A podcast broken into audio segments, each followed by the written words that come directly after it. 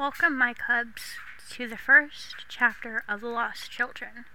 Now, anyone who has been listening to me for any length of time will know that I already have a chapter one.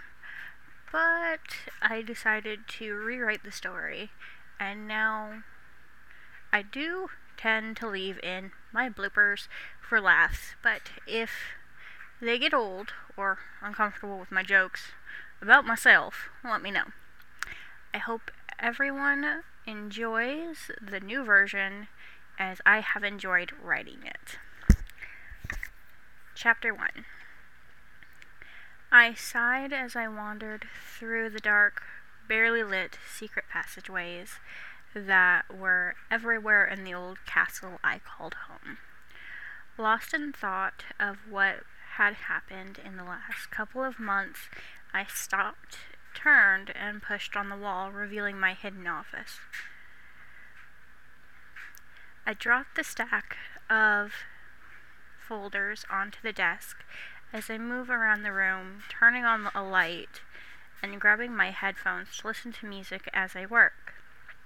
A few hours of silence would do me good after the meeting I just had.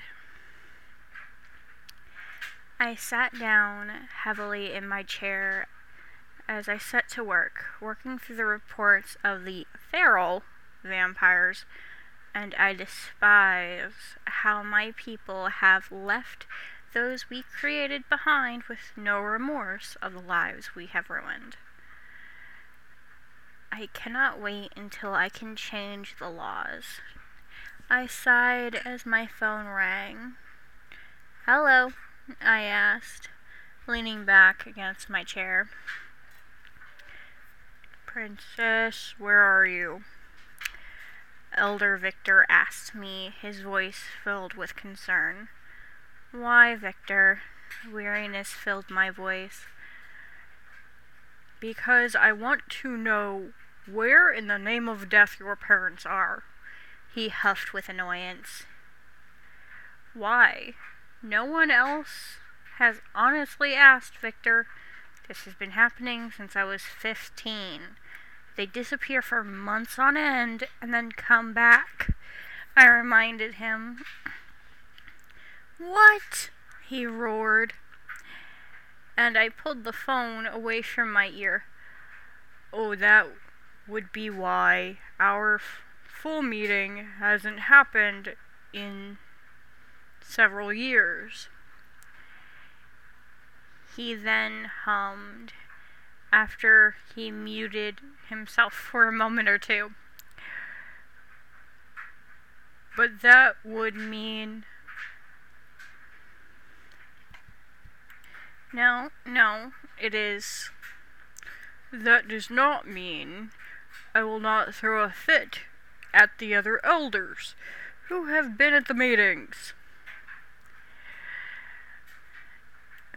Most, if not all, of the Fugirls and the Scorenies, now that I think about it, no one from the McBrides or the Regan has been to the meeting since I've been running them. My parents are leaving for months on end, and I have to run everything for the last four years. Have you guys not noticed my signature on everything? I thought your parents were working on teaching you paperwork and giving you small jobs. I apologize, Princess. I blinked at that. What? It's not like you're the one who left us to fend for ourselves, leaving a 15 year old to try and run two races. I'm aware but I still feel bad as I should have seen something was off. He sighed. There's a lot of things off, Elder Victor. But if you could call a meeting with all the elders, I would love to actually sit down and talk with everyone and the advisors. But Father sent them a note saying they were not needed at this time, and you know, they will not listen to me. I could feel the rage from the other side of the phone as he hissed in mine. I will, but are you sure you're not busy with school? Nope. I was able to test out of both high school and college at 15. Silence, then a sigh. Fine, fine. I will call a meeting and I will text you the time and date. I shut up. Great, thanks. I smiled for the first time in months when I was not with the kids. I will talk to you then. Be safe, Princess. Always. I hung up the phone. I sighed and went back to music and paperwork. A knock on the wall made me look up. Yes? Princess. Your guards have been looking for you. The captain of the guard stepped into the office, giving me a disappointed look no, wait. Hang on. That I said that wrong. Giving me a look of disappointment in his topaz eyes that made me want to throw something at him. His hair was only now starting to grow back from where I chopped it off from the last time he tried this on me. Oh, come on. I needed to get away from everyone for a bit. The meeting with the elders was not something that I could easily deal with afterwards. Far too many of them have been underhanded and conniving. I spat angrily at the older vampire. I am sure I have some scissors around here somewhere, I muttered. He flinched as he moved his hands. His hands? Shish! Sorry, guys. To his ponytail. I understand that, Princess, but not many know where your office, and very few can find it, he sighed. Which is why it's perfect for when I need to get away from everyone, Richard. I smiled at him, and then my phone buzzed. I sighed as I stood up, knowing where I needed to go now. If you'll excuse me, it's time. It's reading time with the children. He glared at me. I do not see why you waste an hour of your time every day with them. I narrow my eyes at him and walk calmly towards him. Calm was my outward demeanor. Anger and rage filled my heart, and I slapped him hard as I reached him. Those children are our future, Richard. And I do not care if you or anyone else says, or I do not care what you or anyone else says. I will not let them feel like they are worthless just because they have no parents. I spat at him. My silver eyes narrowed and walked around him, storming my, my way back through the passages. The stark stones covered in shadows dancing from the candlelight that lit them, and then opened the door to the classroom. Big sister! Most of the kids yelled as I smiled at them. Good afternoon, everyone, I said, stepping out of the tunnel. Good afternoon, Princess Moran. The older vampire, Paula, smiled at me. Excuse me. You are right on time, my dear, Paula, I smiled at her. I will go grab the older kids. She smiled and left the room. To the beanbags, I said, pointing at them. And the kids rushed back to the back of the class to get on the beanbags.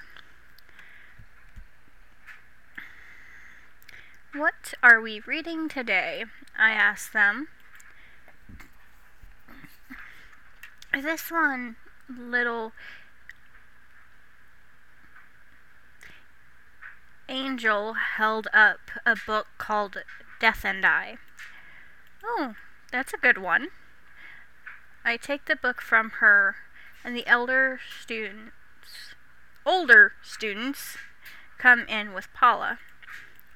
Hey, big sis, they said, at taking the seats with the younger ones, and I sat in the chair I had stolen from Paula's desk. Hello, everyone. Also, let's. The classroom door slammed open and a pissed Athanasius stormed in. His olive colored skin made his emerald eyes pop as he glared. His braided hair looked like it was defying gravity with how fast he must have been running here. Princess! He snarled at me, and I sighed as I turned the chair to face him. Athanasius. I glared my silver eyes back at him. You, he started. Every day from 3 to 3:30 or 4, I have set aside for time for the children. I refuse to listen to anything other than a life or death situation, which should not be coming to me but the local police and my dear parents. I flicked my hair behind me. Now, if you will, excuse me. A deposit was found, he snarled, and I gripped my nose and sighed. Okay. And it will take Eric 45 minutes to get all of the paperwork together that I will need to handle the deposit. I have enough time to read to the children while you go talk to Eric. Eric will then reach out to me when the paperwork is ready. I know you know this, Athanasius. It is protocol. Just because everyone wants to push me into the role I am not old enough for does not mean we can skip over the rest of the protocol. I snapped at him and then turned and opened the book. Now, where were we? The door slammed open again. Princess! I wanted to scream. Excuse me a moment, guys. I will be right back.